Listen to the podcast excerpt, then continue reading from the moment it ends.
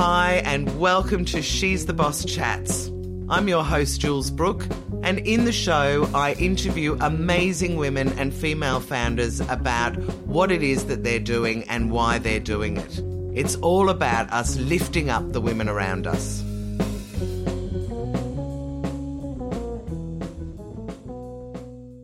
George McEncroe, I am so excited to have you on the She's the Boss chats. Thank you so much for agreeing to be a guest. Oh, it's an honour and a privilege. Thanks, Jules, for having me.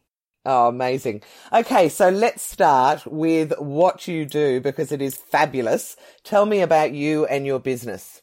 Okay, so I run Shebah, which is an app essentially, and it's a rideshare app for women and children. Um, I guess we take men now too who need their children transported. Um, so yeah, it's a it's a transport delivery option on demand. It's absolutely brilliant. I loved it from the moment you came up with it. So the question is, why did you come up with that idea? Because it's like Uber for women, isn't it? But it's much safer and it's fantastic for taking. I was explaining it to my walking group yesterday morning, right? all about how it works. So, right. but I'd love to know: was there a moment that you just thought, well, "Stuff this! Yeah. I'm going to make a change"? Look, I think I was both the the consumer and you know the the deliverer of it at the, at the time when I conceived of it. So I was newly divorced. I had four part-time jobs, you know, working very bitsily like a lot of women right. are. And I was spread too thin and I was trying to get kids everywhere and I was trying to earn money. So in that sense, I was both the driver and the rider. You know, I needed all of it. There was no service for children under 18. It was um, crap. Other... It was, it was, a, before I had a, yeah. an, a, a, a, son who hurt his leg at school and he's at school in St Kilda and I'm right. at the other side of the city. Yeah. And I sent a taxi driver to go and get him and he didn't get him. And I said, Oh my God, where is he? And he said he wasn't waiting. So I left. That's I right. was like, you can't do that with children. Don't care. Yeah. well, look, some do and some don't. I should be very careful. But, you know, there's, there's just the, not that level of attentiveness because I guess there's no, you know, they don't have the working with children checks. There's perhaps not the same level of interest going on because they don't identify so much with the passenger that they're picking up. So, you know, we made it very personalized, the whole experience and you can book the trips a whole month ahead. You can book the same driver. yeah, it's the same again. driver thing. I think is really important. But yeah. tell me, that, but was there a moment in all of that mishmash of jobs and trying to juggle the kids and everything that you went, I'm going to set up a service because there's not, there isn't one. Yeah, I just decided on the 19th of April 2016, driving back from my divorce lawyer, that I was going to. I'd been thinking about this and thought I'm going to do it. I'm going to, and I'd called it Mum's Taxi and in my head and um, which sort of says what it was trying to do, which it was, does, yeah, you know, yeah, exactly. commodify this labor and you know formalize it. And it was a weird time because Uber was still illegal in Victoria. It was illegal in Queensland. It was illegal everywhere except New South Wales. Um, right. So I was going to start the business in New South Wales, but I had to get an exemption under the Equal Opportunity Act to offer an all female offering. And that was meant to take me 10 days and then it was going to take 10 weeks and ended up taking 10 months. Um, wow. So in the interim, Victoria uh, legitimised or decriminalised, whatever you want to call it, um, Uber. And yep. so did Queensland. So we ended up of opening in both Melbourne and Brisbane and Gold Coast. And started in New South Wales later. So isn't yeah, that weird? A lot but happened. It was all. It was just absolutely meant to be. But I'm still intrigued as to was the you know what was it that made you even think about doing this? I, I understand that there was your own family thing, but also you why well, know, I was looking at being a driver. No background in in taxis no, I know, and I just, aware of. No, I didn't. Um, I think I was, it's just a big thing to think of, and it's yeah, so frigging clever. I, but I suppose so had been being a comedian. I guess in my life I'd made a lot of big moves. Um, I'd never really made small moves. I didn't have one kid. I had four. I didn't just, you know, do, you know, I didn't just start stand up comedy. I, you know, I don't know. I guess everything. You I, just got that brain. You are absolutely an entrepreneur. Well, I went in, you know, I went all in. Um, when I did stand up, I kind of, you know, got to be best new, you know, dominated best newcomer at the comedy festival the first year I did it. Like it sort of, uh, you know, if I go It's in, I go, I go all in and, um, I sort of thought this is an idea that's waiting to happen. And I guess what was killing me was the idea that if somebody else did it, I would be really, really, really Spewing. pissed off. Yeah. And really pissed off. Okay, so you alluded to the fact you've had a stand-up career, and I know it's been just from having had you on the show. I, Yeah. I, you kind of blew my tiny mind with all the stuff. So now we've got a lot more time. Can you tell me how? George McEncroe, when she finished school, probably didn't think I want to run a company like this. So No. how the hell has it all happened? Take me on um, the journey. Oh, well, I mean, I think more by misadventure than any design. Um, I think, uh, well, how did it all happen? I guess, you know, I started off wanting to be a school teacher. Um, Right. I wanted, uh, look, that's not true. I wanted to do comedy at school and I was pretty Really? fun, funny at school. Yeah, I did want to get on the stage, but it seemed silly and ridiculous and no one really does that. And I always think you've just got to be incredibly brave to do that because uh, the fear of rejection is pretty high, I would have thought, in, in a stand up comedian the first time, anyway. Yeah, I think there was that, but it was also like something that other people did, you know. Yeah, right. And it was a bit, um, it was a bit up yourself, and you know, who do you think you are? You know. So, sort of- okay, so you started off school teaching instead, yeah, so I did that. Um, kind of like stand up in a different way. yeah, well, I sort of I went out of school and I worked in disabilities for six years while I did my undergraduate degree in arts, and I Right. was then got my first sort of real interest in, I guess, looking at advocacy and looking at, um, work, you know, speaking out on behalf of other people as well. So that was a really interesting time and looking at innovation and looking at how, and even at transport too. So nothing is really wasted. A lot of the things that I learned about transport and, um, you know, logistics and innovation happened in that disability sector way back then. And whoever would have thunk, as they say, that That's you would have ended up with your own company. Well, yeah, but also that those le- learnings about how the taxi industry moves and how you go to voice Right. your issues and who it's considering it at its heart and how you register complaints and what data gets collected and what data doesn't get collected and all that And you stuff. knew all of that. yeah, well, yeah, what who who matters and who doesn't. I suppose that was sort of of interest to me back then. So I was interested in that, and I was also very interested back then. I also joined a committee called, um, you know, we were investigating part of the War Crimes Tribunal. So I became an investigator for the War Crimes Tribunal. That's that's so out there. Can I just say? I don't think I got the chance to say that on TV, but like, oh my god, who goes from school teaching into war crimes? Well, yeah, well, I mean, it sounds so big and global. Yeah, well, it was. We had our first. It was. It was the first permanent war crimes tribunal set up that was sort of in a, you know, not set up by the victors post a conflict. So you know, you had the Nuremberg trials, and you know, there's always set up by the winners to punish the losers, if you like, and and this court was to set up to remain permanently in place. So they're currently still sorting through the Rwandan trials and. And one of the things that I was really adamant about then, and I still am just as passionate about, is that rape at that point was not yet a war crime. So there are things like stealing cattle was a war crime, but rape wasn't. And that, So hard to believe these days now that now that Yeah. it is a war crime that it ever was acceptable. so it Never was, just a byproduct of war. You That's know, it. like if you were a woman, you're going to get raped. Bad luck. happens. Yeah, right. So it's like, no. Unbelievable. I think we can get through conflict and we can designate all sorts of other crimes that your house can get burnt down. That's seen as a war crime, but we can also see that human beings uh, are not fodder. You know, they're non-legitimate targets. So, so I, I'd worked in that as well. So yeah, so going back, you know, I'd done the school teaching, couldn't get a job here in Australia, so I went and taught in Istanbul for a year. As you do. Um, yeah. Istanbul. What? Why Istanbul? Uh, because there were no jobs here in Australia and it was, so we had the big crash in 87. In 91, I'd graduated. I'd already worked in disabilities for six years. I was like, I cannot do any more work in disabilities. My back is just caning, you know, I've just smashed it. I've got to just broaden my horizons. I've got to get in front of a classroom, you know, I, so I'll go and teach in an international school.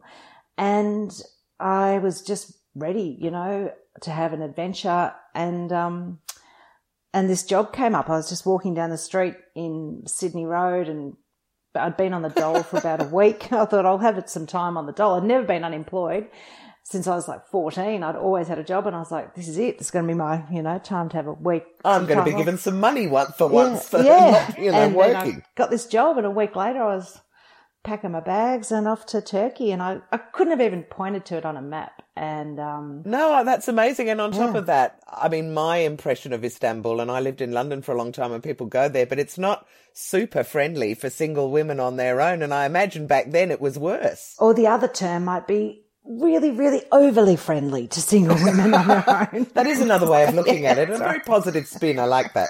Um, yeah, no, it was it was hard going in that sense. I carried a very big nappy pin um, in my in my hand all the time on public transport and would jam it into anything that felt tumescent um, that was Right. pushing up against me. anything that felt bulbous and tumescent Ew. was deflated very quickly. Um, Yes, I bet that worked really well. But Yeah. yeah, well, I mean, how amazing. So, I mean, when you go and be a school teacher in Istanbul and you're from Australia, and was this your first time out of Australia? No, I'd gone to India for a couple of months when I was Okay. 18 um, with my little sister. I don't know what my parents were thinking letting me do that. Really, we were just clueless idiots. We were just running around that country, just terrified and just no idea what, what the hell was going on. But we survived that. I think I like to do very, like I said, you know, I like to do big things and then Challenging things, Yeah. come back. And I'd sort of thought if I can get through India alone um, as a kid, I'll probably be all right, you know. So, um, and how right you were. So, yeah, Yeah. because I just wondered whether you're just dumped in Istanbul or are you given a house? And, we, I was given a really cute little flat, and oh, cool. And some friends? um, well, we made friends with these expats, but they were all married couples. That was sort of a bit strange. Um, and then I made friends with people from Canada and Scotland. over. My poor students who learned English from, you know, this woman with the thickest Glaswegian accent, and then this woman from the south, from you know, straight from Alabama. I and- kind of love it though. You know, when you meet people and English isn't their first language, and the first time I ever really noticed it was on Björk, you know, that Oh, yeah. Icelandic.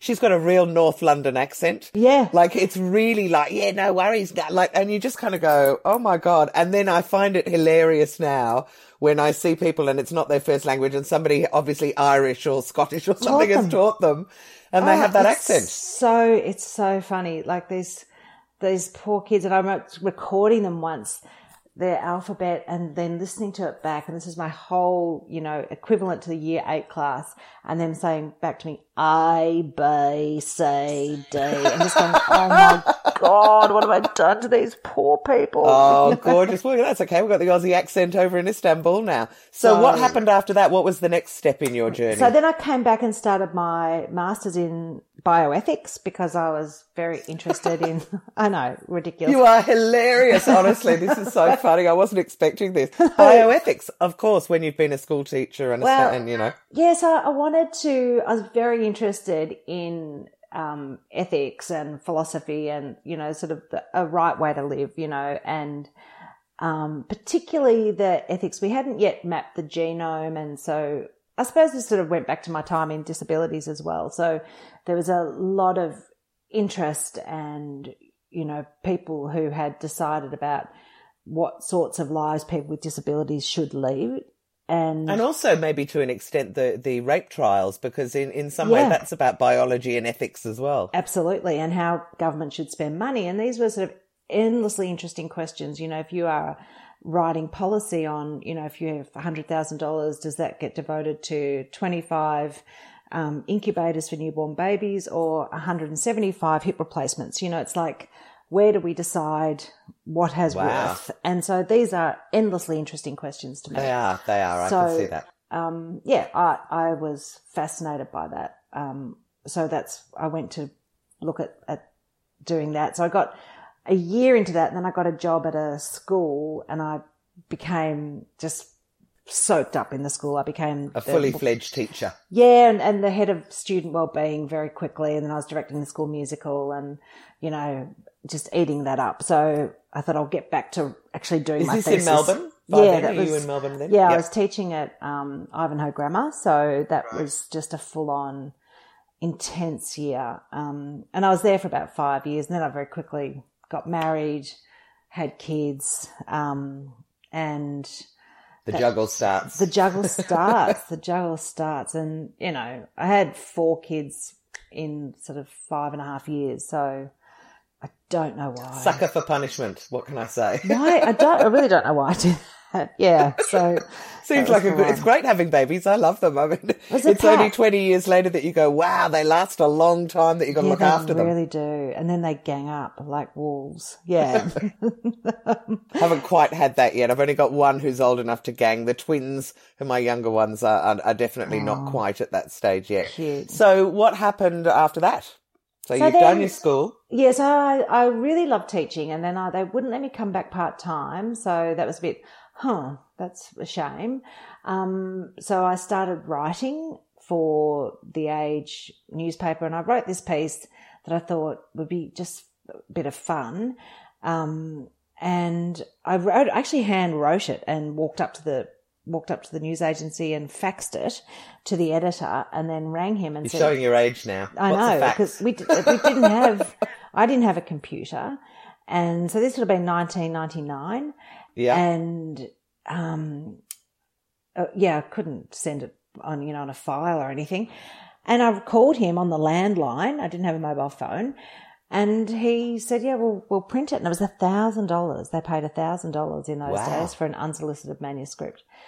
Um, that's showing my age, man. And um, I thought, oh, beaut. Can I just say a thousand dollars? I think there's a lot of journalists that'd be very happy to get a thousand dollars for an article these days. You don't get it. You just don't. Like they used to pay a dollar a word, and then it was fifty mm. cents, and, and now they do about five cents a word or something. Yeah, something ridiculous. That's fifteen if you're lucky. So anything I couldn't sell to the age, and look, and this was an interesting, I suppose, a little bit of entrepreneurialism, I guess, was I went, would go to the newsagent and I would just look at what's selling and I would just sort of think, oh, they all need material all the time. They all need copy.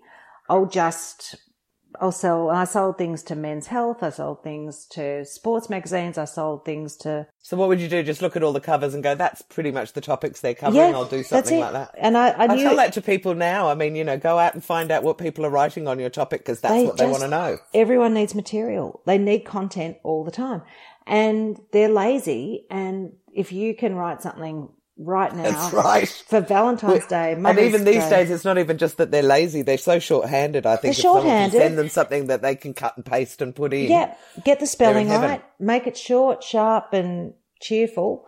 So you became a journalist. Well, Part-time. essentially, yeah, like a, a, a, contributor, a columnist. I don't know what you call it, and um, and doing some tutoring. I'd kept tutoring kids in English and stuff. And then I decided to be even more economical and start doing stand up because instead of writing something new all the time, I could just write something once and do it over and over again. And that's, that's a really interesting way of looking stand up. That's not what I think at all. It's more about how are you going to be that funny? How did you even come funny. up with jokes and um, things? I just thought, here's a way to do it uh, in a short, sharp It's so ballsy. I love it. well, I knew I had to do three minutes, and I'd been and seen a lot of people who weren't that good and were doing really well. Um, I said, "Oh, look, I'll give it a, I'll kick myself if I have a crack." And you, I think you only regret being gutless. Like, well, for me, you know, cowardice is a thing you regret, not there's not much else you sort of regret, really. You're right. Giving it a go and, and it not working doesn't make you feel bad. It's the not giving it a go. Like you said with Uber, if someone else had done it, it would have killed you. So you've just got to give it a go and see whether it is your shtick, I guess. Yeah. I guess. Have a crack. How long did you do that for? Uh, well, I still do it now, really, but I guess I did it for about, um, six months and then I got a spot. I got, um, seen by a guy from Austereo who said, Would you like to come and do a spot in, um, you know, try out for breakfast radio because there's a spot going in, uh, in Brisbane and we'd really like, you know, you to make up the breakfast team. And so I auditioned and Did I you got, go, oh my God, how did, you know, like, I can't believe this has happened to me? Yeah, well, it was, it was sort of good timing because, you know, I'd had four kids by then and you know, we were pretty ready for a change. So yeah, we went But up. breakfast radio is a whole other thing, isn't it? Getting up at three in the morning or something. Well, the irony was the youngest of my children, Toby, had just started sleeping through the night. So it was like, yeah, God had decided I'm never going to sleep again. And that was that. um, sleep was not my friend. So yeah, 3 a.m. We had to be in the studio by about 10 to 4. So what would you do? Feed the baby, put him back to bed, and then uh, basically Oh, he was just he get was in the car. two. He was two. He was eating like you know steaks by then. He was a huge unit. Okay. Um, so no, I just would get up and go, and then I'd be home by about ten a.m. And um, And that's it for the day until the next day. yeah, but you Oh, that's pretty good. yeah, it was a bit funny though. The first shift I did, I remember Tim Smith. I got met with him in the lift, and he said, "Yeah, it's just the end of all your tomorrows." And I was like, "Oh, thanks, Tim." What does that was- mean? Well, you just you are always counting sleep when you do breakfast radio. Like you get invited to all these amazing events and all these openings and premieres, and you'd be like, "Oh my god, there's Hugh Jackman! Oh my god, there's you know so and so! Oh my god, there's," and you just be thinking, And then you oh. go, oh, it's seven thirty. Time for me to go home to and bed. I've got to be up at three a.m." I actually have always said, you know, I, you couldn't pay me a million dollars to do breakfast radio or breakfast anything because it just starts too early. and it just it it really does mess with your head. Yeah, Yeah. it really does. but it's got a, it's got a cachet around it. I mean, you know, and you reach a huge audience through radio. You do, So and it is fun. It is fun. I think if you didn't have to go home to four little kids, it would be a lot more fun. but like now, yeah, if you Yeah. had teenagers or adults that have moved up and out of home, it would if you be. could come home and have an afternoon sleep, or you know, do that sort of thing. But yeah, it was it was a pretty it was pretty Challenge. tough. But yeah, So how long did you do that for? Uh, four and a half years. So I did three years of Triple M, and then I did a year and a half on Mix in Melbourne, and then I got sacked on April Fool's Day, and I actually thought it was a joke. So I was, I was, um, it was I was about to open my first um, ever one woman show for the comedy festival, um, the Georgina monologues, and Tom Gleeson had gone out to get me a coffee, and when he came back, um, I was being walked to the car park. He still had his coffee in his hand. Oh And they my were- god, I was being- it's awful, isn't it? In fact, there's um, for anyone that's listening, where are we? We're in early September, and the editor of Mumbrella. Did you read that? Um, Valent, uh, I think her name is Valentina. I'm not actually sure. Wrote a great article about what it's like as an editor to have your boss go. We're just going to have a quick call this morning, and and she when she went into the call, the lawyer was there as well, and they went, "We love what you've done, but you're out." And then she's escorted out of the building like a criminal, and you just go, "My God, there, there has to be a better way of making people redundant." Why do they have to do it like that? It's so Uh, no, ridiculous. it's all humiliation and, and shame, isn't it? Really, It's so ridiculous. It was so stupid. Um, and to also wait for me to have done the whole show, like I just thought, oh come on, guys, like Yeah, you know, revolting. one more Absolutely show out of me.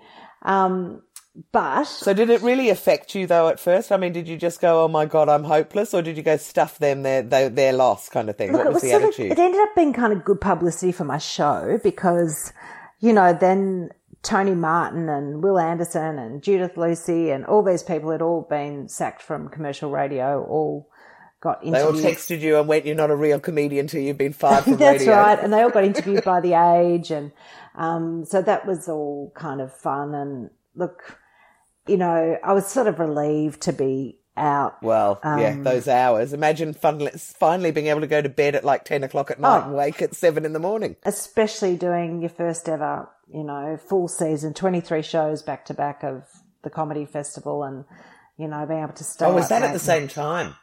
Yeah, that was the opening night. I had to get on stage that night and perform. So it was, it was pretty, it was pretty ouchy. Um, but I bet. you know, again, it just, Hey, you wouldn't be where you are today if that hadn't happened. So let's. That's so what was what right. came after that? So you go, shit, lost that job. What's next? lost that job and then yeah then i did a fair bit of writing so i put together a few collections of things for you know the quite a few books um, that i you know was editing or collections of did a few series for the Wheeler Centre um, and did quite a bit of teaching um, so still you know doing keeping a very good hand in that kind of work.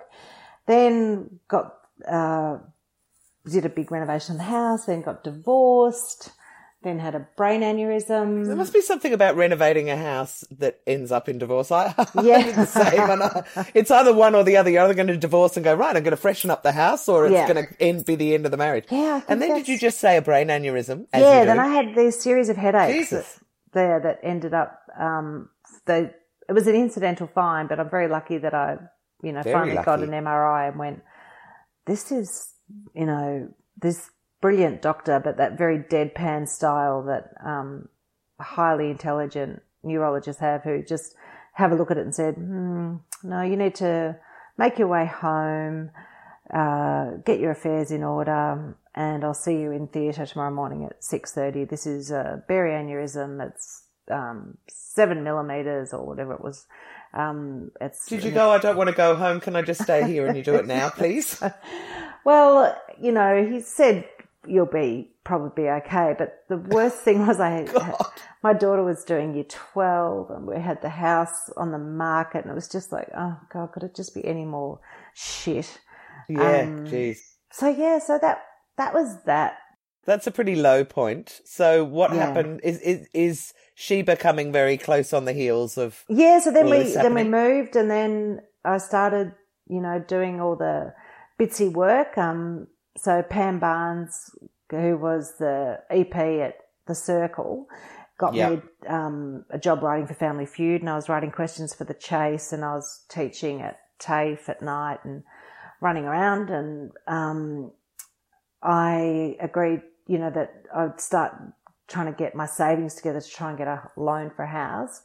And um, I just kept getting knocked back and knocked back. And I thought, okay, I'll read The Barefoot Investor from cover to cover. And I was filling in on the ABC for Richard Stubbs. And then I was thinking, oh, maybe I'll get his job. And that went to Clare Bowditch. I was like, oh, God, anyway, that's okay. I'll, you know, I'll get there. And um, you know, sorry, I'm just going to stop you there Yeah. and just say for anyone that is listening, this is the classic entrepreneur. Your journey is so like mine, but it's also like when shit happens, Yeah. instead of going, oh my God, you go, okay, I'll get through this and then I'll start planning what I'm going to do after that. And it just sounds like each time you get Yeah. knocked down to your knees, Just you keep just going. dust yourself off and you Yeah. go, okay, what next? keep going. Yep. And also like, where are my footy shorts? Where are my jocks? Where's my socks? Where's them? You know, it's all the stuff that's happening in between. You know, it's like you know, it's just you've got to just keep managing the crew. Like you've got Yeah. in this time, you've got four kids who are I moving know you can't and a half- unfortunately say to them, listen guys, I'm going to take a month off being a mum. Yeah, can I Because I need to just sort some stuff out Yeah. and then I'll be a better when I come back. Yeah. It just doesn't work like that. I'll put you on pause while while I just wanna have a little meltdown. can't happen. And yeah, no, um, it's still like, what's for dinner? Have you seen my socks? so once you came up with the idea of Shebah, Yeah. how do you take the idea and start making it into a reality? What did you do?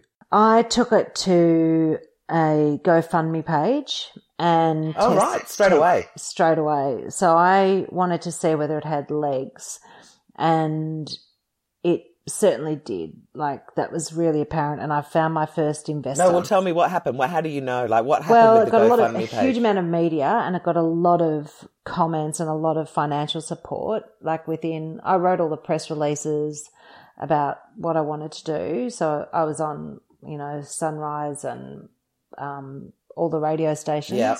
That's also for you know the women's only thing. Do we really need it? Blah blah blah. I got a lot of hate as well, um, but that was and what did you do with the hate? Just ignore it? yeah, just sort of took it on. Just kind of, you know, this is where being a philosopher, I suppose, helps a bit. Just saying, you know, Fernwood Gym doesn't make men fat. Shebah doesn't make men unsafe. Not use taxis? Yeah, like you've got all your options, guys. This is just one place where women can travel and cool your jets. And if you can tell me how it makes men unsafe, I'll shut it down tomorrow. And all you'd hear are these flapping gums. Like, you'll be okay. Like, there's more. I'm not, I don't hate men. Like, it's No. so interesting to me. You can, we, people watch male panels all the time and they don't assume that all those men hate women. But if you know. get four women on a panel, men will constantly say, "Oh, they must hate men," and it's it's just it's just ridiculous, you know. It's so. It, uh, it was. I had a conversation with someone about it last week where I was saying you can't, you don't have, you shouldn't have to say I'm a feminist or I want equality for women and then follow it almost immediately with, but that doesn't mean I hate men. And we all do it. And there's just those weird, I mean, and most guys know that they want to support women as well. Absolutely. It's just. I mean, say, I feel sorry for your sons. And I go, why? Like they understood it immediately that Yes. my daughter has a very different experience on the streets and in Ubers and on trains than they do. Of course. They and any other guys, if they're honest with themselves, know that to be true as well. Of course Um, they do. anyway, of course they enough do. said. But thank So, goodness. So the first thing I was you- started you the- go- so you do the GoFundMe, Did the and you had a whole lot of love from that. a lot of love from that and lots of people, especially with parents with children again, with adult children with disabilities saying this would be amazing. I would love to know that I had, you know, a, a woman to drive my child, my son or my daughter, you know, to or from, um, their day placement or from their residential housing to wherever they're to work. Um, we're getting older. They're on the NDIS. I can never get the same cab driver on repeat. Um, you know, these are the sorts of things, and lots of working mums and dads saying, I desperately want a driver for my children.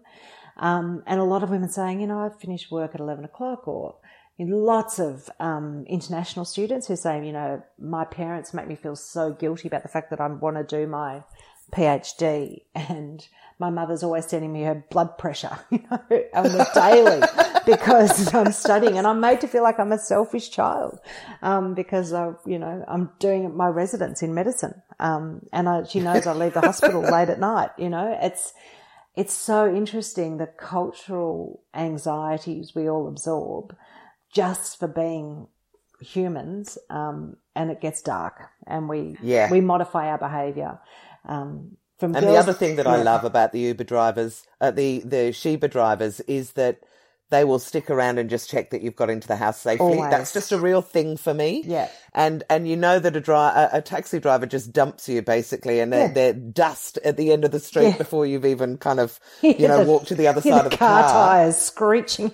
That's right. Fish It's like, tailing at she's gone. Right, on to the next one. Whereas I just think it is so important that you make sure that they put the key in the door, that they get in safely, those kind of just That's- little small things. It is, and look, that's what you know. That's why you know, as a driver myself, you know, we started with it. You know, everyone on the same page. It's like, how would I want to be treated myself? And the number of our passengers who've become drivers and um, is quite high. You know, they experience it. the I get it. we- I totally get it. I think, yeah. yeah, get called in to, you know, and you get called in to do up a young woman's dress before a night out or get asked to send a photo of the kids in their, um, you know, book club costumes or, you know, Or to- Deb outfits or whatever it might so be. sweet. Yeah, I think. it's, mm, you, yeah, it's a really and I also think from the point of view of, and let me just say that it's not always me, but certainly in my youth it probably was, that I would go out and get absolutely shit faced. Yeah.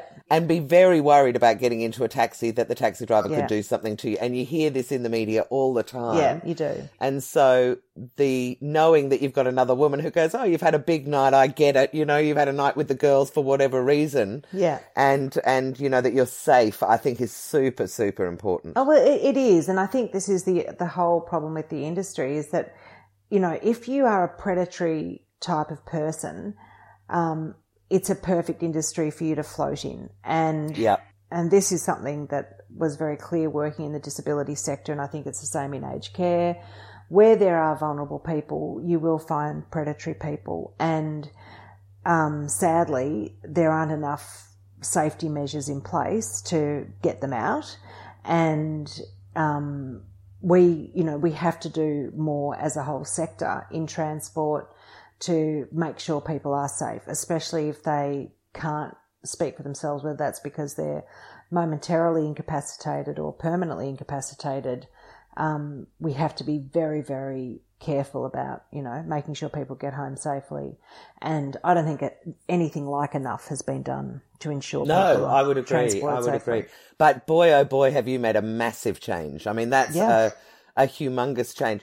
So I'm still a little bit interested in how you go from an idea to sort of setting it up. So you get the GoFundMe. What happens? So then I, I decided to put in, you know, all my money to build Yeah. an app.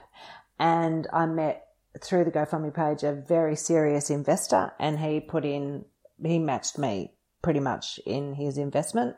Amazing. And that's where we built, uh, we designed an app and we, that's the big expense was the, you know, essentially you The need infrastructure. the infrastructure, the tech and the marketing, and then designing what was going to go in it and how we were going to, you know, what were going to be the fundamental principles of the company and how we were going to scale it from there. And, and that's what we've been doing ever since, you know? and doing incredibly well. I mean, it's it really is a fantastic story.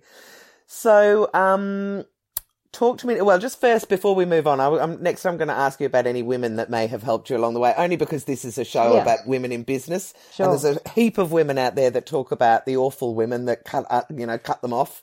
So I do like if there has been some nice women in your life that you Yeah. share it. But first, how big is Shebah now?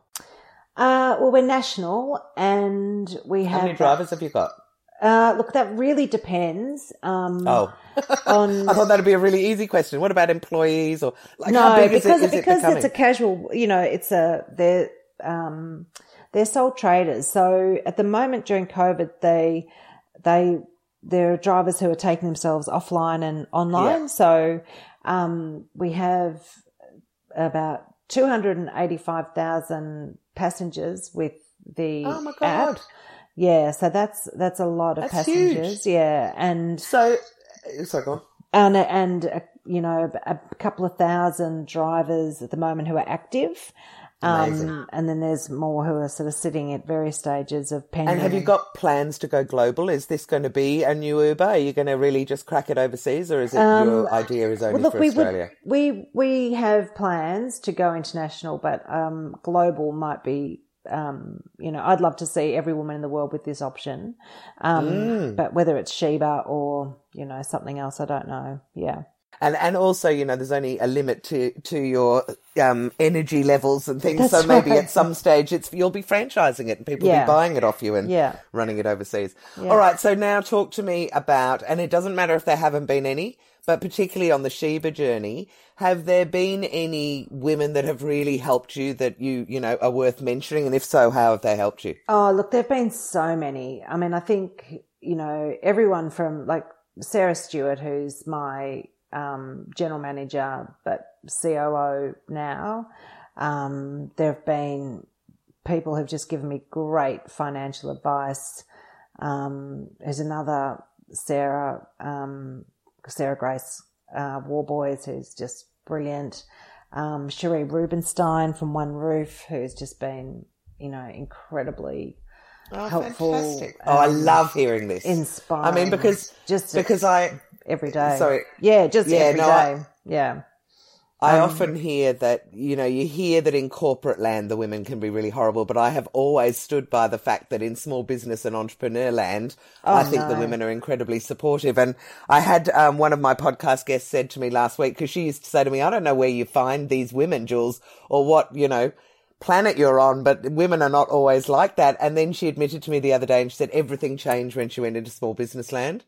And she said when she set up her business, women have been so supportive. So, Oh. I mean, I see it all the time. Oh, my other director, Yumi Stynes, who's the other director of, you know, um, Shebah, who's just been incredibly supportive and all the Oh, other comedy mates who, when I first started and I didn't have any budget to market, you know, everyone from Gretel Killeen to Michelle Laurie, Cal Wilson, help push it all Geraldine. Hickey, Celia Pacquola. I mean, they just, all of them just doing, you know, little mentions for me, wishing people happy Christmas on my Facebook page. Like just incredibly supportive of Oh, I'm so pleased to hear done. that. Yeah. So, along the way, have there been any pivotal moments that you thought, "Oh my god, this is a disaster. It's all gonna, we're gonna, it's all gonna end." there's one and then you've learned from it. And if so, and if so, what sort of tips can we offer any other women about how to, you know, be resilient, I guess, and bounce back from shit stuff happening?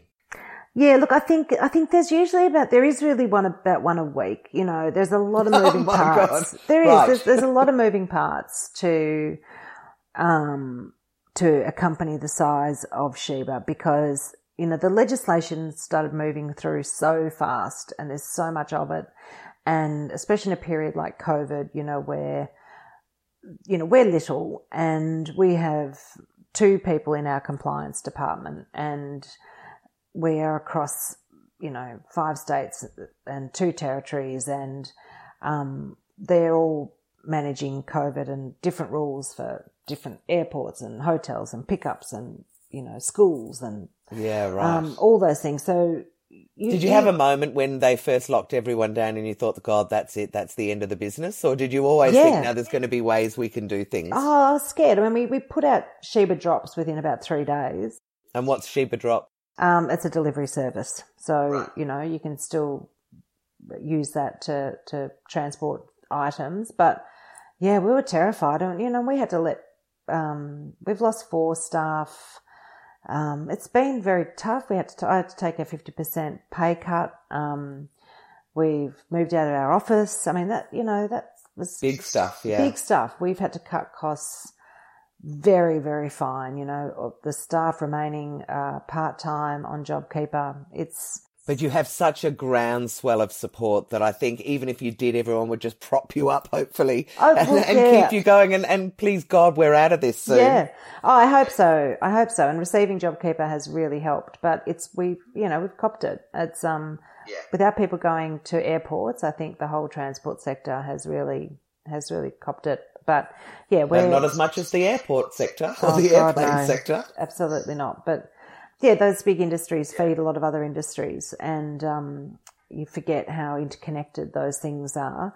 Um, but yeah, I think when when when you land on your ass and you think this is devastating, I think just just put your head between your knees and breathe.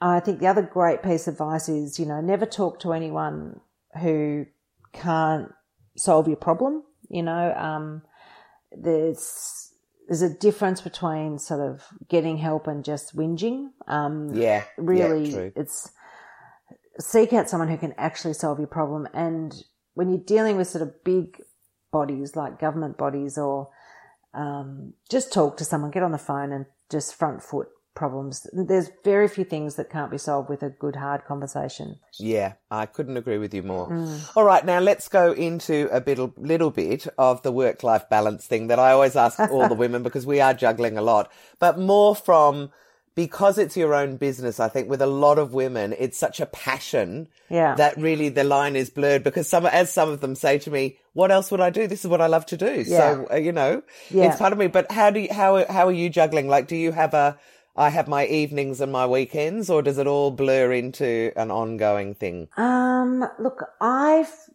I don't balance very well. Look, I thought I was, but the feedback from the, from the choir, from the children is that I don't balance very well. I've started to do more, um, in the last year, probably year and a half, you know, walking away, you know, getting up earlier, exercise. But you're not doing four days a week or anything like that yet. No, no, no. But I don't work all weekend anymore. Um, and I certainly, you know, don't drive as much on the weekends or, you know, things like that, which was just ridiculous. So are you a Shebah driver as Yeah. well as running the organisation? yeah. Good on you. Yeah. What a great way to actually know exactly what the issues are. You've got to, right? You know, Perfect. but, um, No, but I would think that there's a heap of men out there running massive organisations that don't think, I'm going to go and fix photocopiers or I'm going to go and do whatever so I really understand it. And they bloody well should. yeah, you should Uh, eat your own yeah, dog you food. should. That's- You know, it's a good idea. Um, Cool. but yeah, I think it's, uh, it has its limitations. So I think I've always been annoyed by the work-life balance thing because I think for I know, it's a terrible sentence, isn't it? clean the bloody dunny. Um, so yeah, I think I need to always work on it and be mindful of your own well-being and your own health and stuff. So, um, that's not, Yeah, and how, and if you have got family around you and you're lucky enough to have people going, uh uh you think you're doing a good job, you're not. Uh, it does make you sort of realize that maybe there's, you know, things, Yeah. changes that you can make. What about, and I don't know whether you've got one of these, but is there a quirky fact that most people don't know about you that you'd be up for sharing? Uh, a funny fact. I think um, that I used to do liturgical dancing when I was. What even is that? It's when you're in, like, I was a prefect at school, but I went to a very Catholic school, and I used Right. to be able to dance.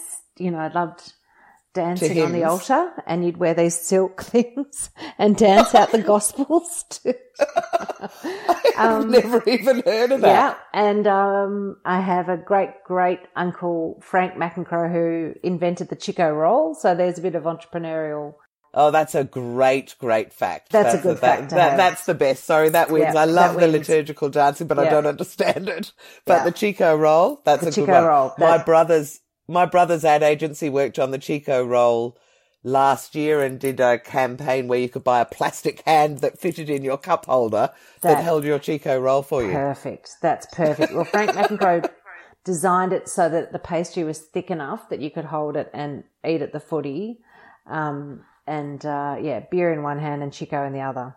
There you go. Product design right from the from the uh, granddaughter or great granddaughter. Yeah. Okay. Now, last but not least, and I don't know whether this is even relevant to you, but I love it myself, so I always talk about it with everyone. I'm obsessed with my phone. I do all my business on my phone, and I hmm. play on my phone as well. Yeah. So I ask everyone. What are the two most useful apps on your phone, but you're not allowed to say banking or social? Um, Uh, is there anything left? oh, look, I, I probably can I say Google Hangouts? Is that a social? yeah, yeah, absolutely. Do you, you, I didn't even think that that was still going. Oh yeah, no, Google Hangouts. We do all our morning meetings on on Google Oh, it's like the Zoom alternative, isn't it? Sorry, Yeah. I was thinking of Google Plus. no Right, um, Hangouts, very cool. Hangouts is probably a really key one. Um, Slack. Can I use Slack? Can I Yes, talk about Slack? you don't have to ask my permission. Um, yeah, yes, that's, Slack. that we that's use another a great lot um, for project management and. And tasks comms. and stuff. Yeah. Um, yeah, they're probably the top two most. no, they're pretty good ones. Yeah. And then what about? Do you play on your phone at all? Are you like? oh yeah, I'm a Candy. or- I'm a Candy Crush. Um, Are you girl? tragic Yeah. like me? Yeah. And I bet your kids probably also roll their eyes like my do, and my mine look at me and go, "That's really embarrassing, Mum. How many years have you been doing it now?" years and years and years. Um, and I will never stop because they put on about a thousand new levels every year. yeah. Oh, And of course, that beautiful thing with Candy Crush, where you can, which is so frustrating but so good that you can only do five games, so you can't do it for seven hours. That's it. It stops the You've addict gotta stop you. and have yeah. a break. Yeah, it's very addictive, and I love it. Um, but I'm also mad for a podcast too. So you know, I, Okay, I just you'll have to listen to She's the Boss chats, I love especially She's- as you're going to have an episode. yeah, great, great, fantastic. All right. Well, listen, George, thank you so much. What a great interview. I've really, really enjoyed it. I'm sure everyone else will as well. Um, if anybody, just just tell people how to how to download uh, um how to download Shebah or yeah, you just know, go to your app be part store of it. Or your Play Store, and um, And it's S H E B A H for anyone that doesn't know. Yes, Shebah, as in the Queen of Sheba, who challenged the wisdom of King Solomon. She is the disruptor of the Bible. You cannot take the theologian out of the Catholic schoolgirl. And on that note, thank you. pleasure. I hope you've enjoyed this She's the Boss chat episode. It was great to have you here. If you want to stay in touch, you might also like some of the other things that we've got going on with She's the Boss. Firstly, I've got the She's the Boss show, which is on Ticker TV. Now, you can watch that either on tickertv.com.au or you can download the Ticker app from any of the app stores. So Apple and Android, and they've got an app that is for your phone, for your iPad or tablet, and for the smart TV. Or you could join us for our free Zoom lunches for female founders that we hold online. The best way to do any of these things really is go to she'stheboss.com.au and on there you can register for the lunches and I've also got links to the website. So either way, I hope you've enjoyed it. I'm really enjoying digging down and getting down to the nitty gritty with these women and I hope you'll join me for the next episode.